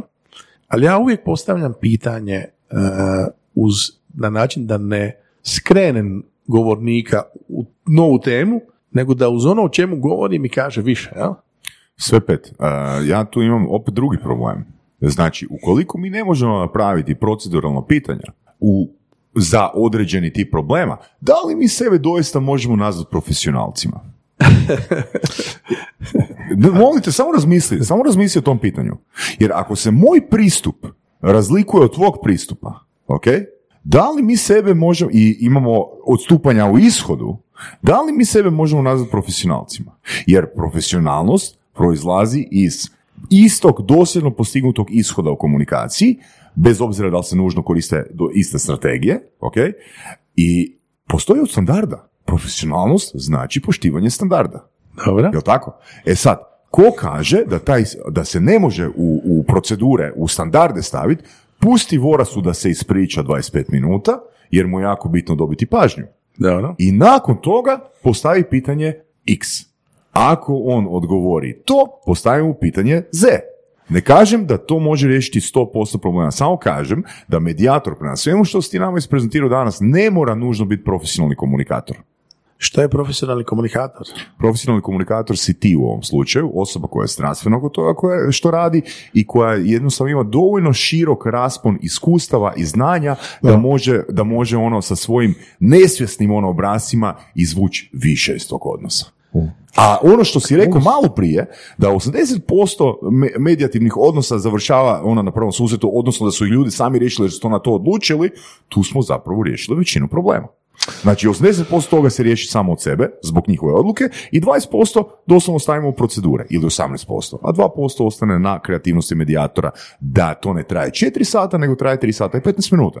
Jel se možeš složiti s tim? Može? Ok. Sa, Može samo s samo- jednim dijelom, ne skroz. Možda sam flipnuo pitanje ili malo okrenuo. Uh, jedno pitanje je tipa ko može biti medijator. Znači, kakvi background treba osoba imati da bude medijator ako ikakav. Jeli? A drugo pitanje je zapravo ono što sam mi je palo na pamet kad smo pričali ono prije, prije pola sata je da li je zapravo 95% ili 99% medijatora to da uspješno napravi rapo i sa jednom i sa drugom stranom. Mhm, Apsolutno. mhm, mhm. A to kako ćeš napraviti rapo sa jednom i sa drugom stranom, e, to je to je soft skill. Am, zapravo staviti- isto se može staviti u procedure. Opet ću naglasiti, ne potpuno, ali se isto može i rapo, način postizanja rapoa ima, se može ima staviti korake, procedure. ima korake, Da, da. ali ne moraju ti koraki, koraci biti uvijek Da, da, ima, Točno. mogu, mogu imati varijacije, Da, da, da. mogu imati varijacije. da. Znači ovako, kako ja gledam na to? Prvo, još uvijek smo, možda sam na- potpuno u krivu, još uvijek smo opsjednuti strukturama pojedinih profesija. A? Kad smo mi počeli ovo raditi u početku, onda su neki psiholozi, ej, pa ne možete vi to raditi. jel? Pravni kaže, ne možete vi to raditi. Međutim, em, postoji jedno razmišljanje da kad je u pitanju rješavanje problema u odnosima, da ne postoji čovjek dobre volje, neovisno o profesiji, koji ne može pomoći ljudima u konfliktu. To smo radili u povijesti kao ljudi, jel? Stariji, iskusni, poštovani svećenici, ne znam, su bili medijatori. Ja? Em, ovo je ozbiljno znanje i, predstavlja zbroj različitih disciplina Mm. i od svake uzima po nešto. Ja tvrdim da mi kao ljudi i kao profesionalci više nemamo monopol na znanja svoje profesije i da svi mi moramo i možemo koristiti druge dijelove drugih znanja. Tako da ja osobno a, siguran sam da Štaša a, u nekoj mjeri je to stvarno funkcionalno će biti, posebno u određenim momentima, ali čini mi se da je teško stvoriti, kako bi to nazvali, skript, jel, koji bi funkcionirao u svim situacijama. To sam, ja, sam, ja sam se odmah ogradio i rekao Mm. sam, ne postoji skript koji bi funkcionirao u 100% slučajeva. Apsolutno ne postoji, ali ne postoji niti skill, niti širina tog iskustva, niti pripremljenosti i 40 godišnje iskustvo koje će ti pomoći u 100% slučajeva. Apsolutno. Tako da, Zato a, nismo Nemamo ono- čarobni štapić. Da, nemamo čarobni štapić. Znači, ni- niti procedura, niti ja, niti ti ne možemo biti toliko komunikacijski opremljeni da ono, doslovno svaki, u svakoj interakciji postignemo, postignemo uspjeh. Veseli nas kad je u najvećem broju slučajeva pozitivan ishod. Da. Da, da. Onda nam to govori da vjerojatno nešto radimo dobro. Jer gle, mislim, ono, ono što bi ja pokušao sumirati, ako Voras još e, ne, nema ne- neka pitanja, ali može se nadovezati poslije, je zapravo u ovoj, e, ajmo reći, grani pomoći najviše fali marketinga i, ajmo reći, nekih ono, procedura, to, to je standarda.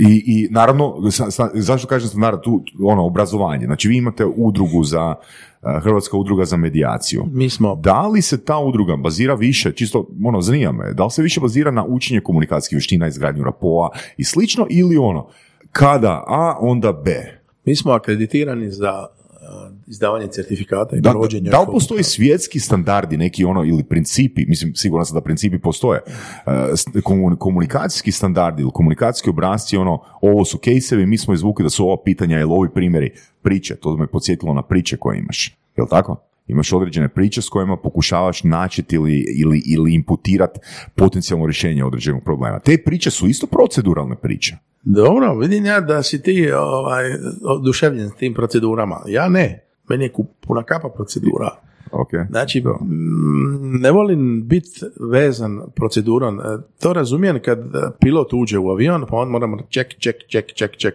To ima i tekako važno. Nisam ja, mogu te samo oprostiti što te prekidam, oprosti mi, molim te. Ali nije stvar um, opsjednutosti procedura, nego stvar je um, akceleracije ishoda.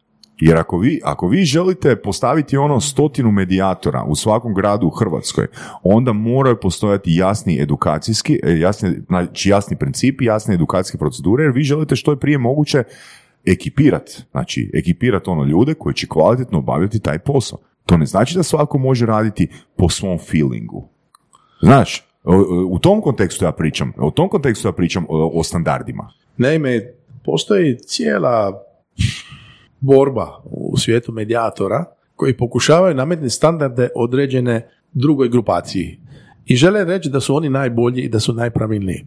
Tako imaš narativnu medijaciju, transformativnu, evolutivnu, Super. facilitativnu A, I- ali i bilo agent- koja je po mojim kriterijima bolja nego intuitivna medijacija. i svaka funkcionira. Da. Znači, najvažnije je kako ćeš pristupiti osobi. Ne može biti, ovdje, je- ovdje postoje prilično dobra pravila koja su vrlo jednostavna i koja kaže ako ih preskočite, možda ćete doći u problem. Dakle, postoji Međutim- procedura. Međutim, nisu tako čvrsta e, kako bi možda e, ti zamislio, a?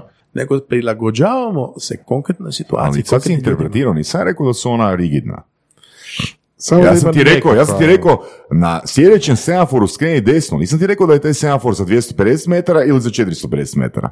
Na nije, to mislim. Nije to tako čvrsto, razumiješ? Kod nekoga to funkcionira i želi taj slijed, a ovaj drugi ne želi, nego želi to preskočiti. a? Ne smije preskočiti. Smije. Ne smije preskočiti ako nema iskustva. Ako ima 10 godina iskustva, onda možda smije preskočiti. Ali ako mu je to treći klijent, ne smije preskočiti. I još je rekao jednu stvar, kako ćemo akcelerirati? Nema akceleriranja e, rješavanja ljudskog problema. a?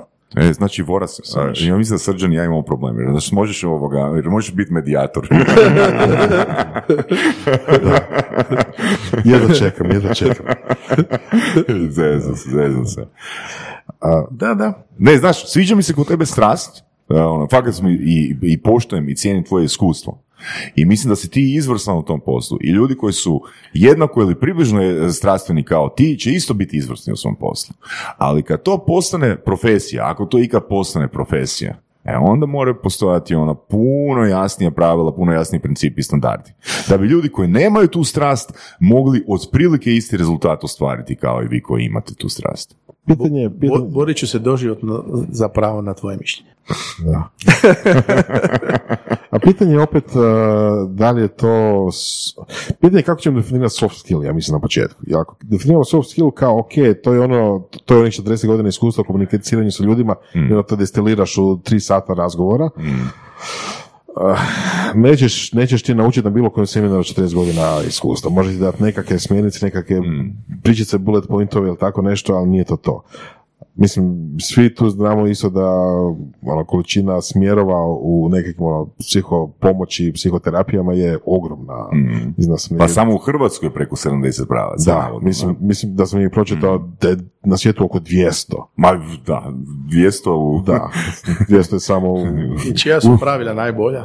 Sva funkcioniraju. Da, da. Sva Tako funkcioniraju. tako. Znači, najbitnije je da čovjek ode kod nekoga i priča Tako sa nekim. Jer je samim tim što je Da. otišao već rekao imam problem i želim ga riješiti. Da. I to je, to je A super. to će imati korake A, B, C, D, mora imati neke korake. Mora imati neke. Mora koraci neke korake. postoji kako. Da. Ovo kad si rekao soft skills, ja volim reći, uh, spominje se često kako je komunikacija umjetnost, ali ne smije biti umjetna. jel?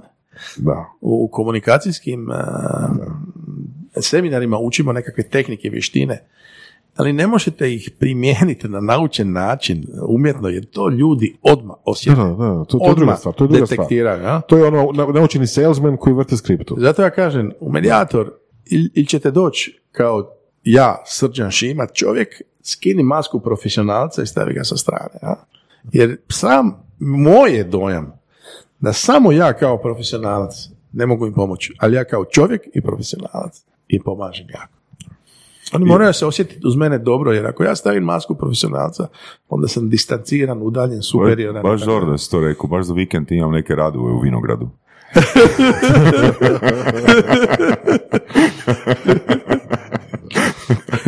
Nice. E, daj nam molim te još ispričaj neku priču kojom pokušavaš malo ono fleksibilizirati uh, fleksibilizirat, usijane glave e, osobe koje su u trenutnom sporu. Pa ima jedna priča, ima i više naravno, ali sad mi je prva pala na pamet eh, stara jedna kineska priča em, od dva susjeda. a? Česti su sporovi između susjeda, mislim, to je I bio je susjed jedan eh, ovčar, jel, imao je ovce i svoj tor, a drugi je bio eh, lovac. Živjeli su imanje pored imanja. a? I susjed e, lovac nabavio je nove ovče, ove pse, jel? lovačke. E, kako su bili mladi, jel? Nisu bili odmah iz štena, nego su bili već 5-6 mjeseci više. Bili su jako nestašni jel? i preskakali su stalno ogradu i upadali bi u tor ovčaru. Jel? I onda bi gonili ovce i onda bi se koja ovca ozlijedila. Jel? I ovčar susjed je jedan dan poludio i došao kod ovoga susjeda, lovca kaže, ba čekaj, pa vidi šta ti rade tvoji psi, pa hoćeš ih konačno e, zavezati, jel? Zatvoriti. Ehm, susjed e, lovac nije to shvatio kao molbu, jel? Nego je potpuno ignorirao ga, jer je to osjetio kao napad, jel? I to je ono što je u komunikaciji uvijek pogrešno, a mi mislimo da ćemo, ako pokažemo snagu, da ćemo riješiti stvari. I sutra dan već je pustio pse i opet su psi upali u tor i jedan, jedan mali janjac je nastradao, jel? U toj trci. I suda, ovaj e, vještak, ovaj e, susjed ovčar odluči ići u, grad, u sud. Ide on kod suca. I dođe kod suca i pita za savjet. I kaže sudac, recite vi meni prije nego što vam ja dam savjet. e, želite li vi za prijatelj, za, želite li vi za susjeda prijatelja ili neprijatelja? Pa kako je to pitanje? Želim prijatelja. Ej, vrati se on u svoje selo i provede savjet suca. Šta je sudac mu savjetovao? Uzmi tri janca, svoja mala i pokloni susjedovim trojici sinova. jel? On je to učinio i ti jančići su postali omiljene životinjice u toj obitelji i kako su postale omiljene i važne, odmah je e, susjed e, lovac izgradio kave za svoje pse. Oni više nisu upadali u tor susjedov. E, lovac je, kad je god ulovio neku divljač, dio divljači bi odnio svom susjedu e, čuvaru ovaca, a ovaj vlasnik ovaca je svako malo donio mlijeko i sir svom susjedu. I nastavili su živjeti kao prijatelji. Super, evo ga, jedna pouka za kraj, ja ću probati ovoga, mm, dati, kak se zove obrazac. Znači, obrazac koji je ovdje Srđan isprezentirao, e, čak je spomenut u knjizi uh, How to win friends and influence people. Uh, postoje dva ona na- učestala obrasa. Ako želiš promijeniti nečiji negativan stav u sebi, uh, možeš zamoliti tu osobu da ti napravi neku uslugu ili možeš toj osobi dati neki poklon. A konkretan obrazac je opisan u knjizi Roberta Cialdini utjecajnost, obrazac broj 1 naziva se reciprocitet. Srđane, hvala ti puno na tvom vremenu i na tvojoj na tvoje, na tvoje ovoga energiji i primjerima da nam približiš medijaciju. Hvala Saša, hvala Ivane, bilo mi je zadovoljstvo. Odlično. Slušali ste podcast Surove strasti, broj 1 audio podcast u regiji. Ako vam se sviđa, lajkajte.